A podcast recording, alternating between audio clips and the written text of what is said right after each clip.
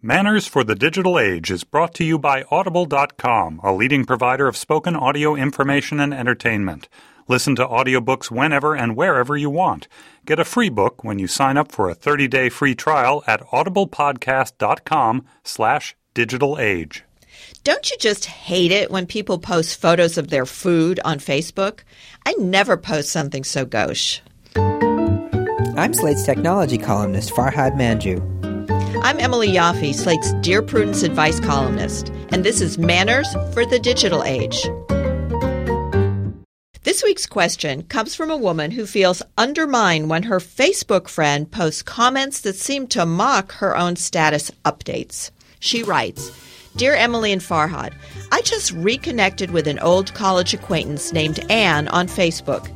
Anne is known for her biting humor, which I usually appreciate. However, recently I've noticed that she sometimes seems to get inspiration for her acerbic posts from my status updates. For example, I once exuberantly posted about a cooking success, bragging about how I had made the world's best lasagna. A few minutes after my post, Anne posted a status update, scornfully commenting on how ridiculous and annoying it was when people exaggerated their achievements. Coincidence? Perhaps. However, this has happened several times now. Most recently, I posted a link to a humanitarian cause, and a few minutes later, Anne posted not only on Facebook but on her personal blog that while so many people want her to pay attention to their causes, she is fulfilled by concentrating on her home and child. While she never says she is responding to me, I'm certain that her status updates are disguised responses. I would prefer she simply speak directly to me so I could respond. What do you think about this? Sign. Just say it to my face, not on your Facebook status. Farhad, what do you think? Uh, hold on a second. I'm just finishing reading this terrible advice column on the web. It's not called Dear Prudence, is it? oh, I don't. Let's leave that vague.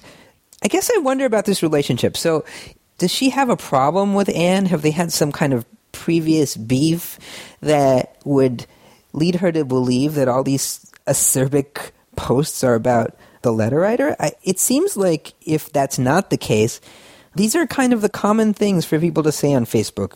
Both, I made great lasagna, and also, like, I hate it when people post about their own achievements like that. It seems like there's no reason to believe these posts are about her. She seems to be taking it too personally. At the risk of sounding like Anne, do other people really care that you made a great plate of lasagna? I, okay, that's a different issue.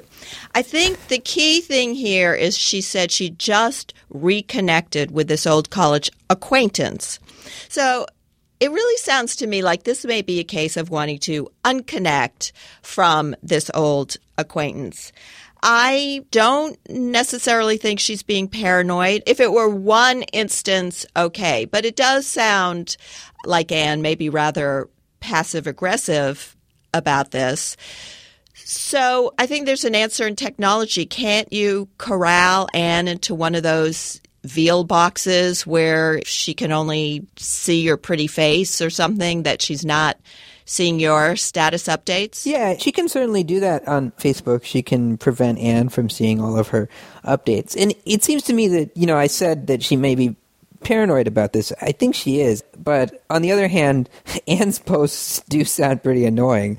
And so I see no reason to keep connected with her if Anne is clearly lashing out at someone. If it's not the letter writer, it's someone else. And that kind of stuff just gets old. And so I don't understand why you'd want to continue this friendship.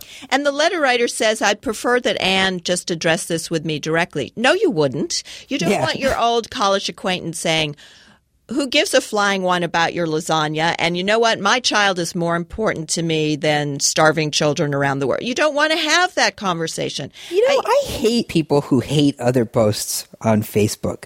It seems like if you don't like somebody's post, you're just wasting everyone's time by posting that you hate someone else's post about their lasagna or about their cooking achievement or their humanitarian cause. Like it's so easy to ignore the flood of stuff that comes at us on Facebook and Twitter that it's so much easier on you psychically to just say nothing and on everyone else to not have to hear how you hate someone else's post.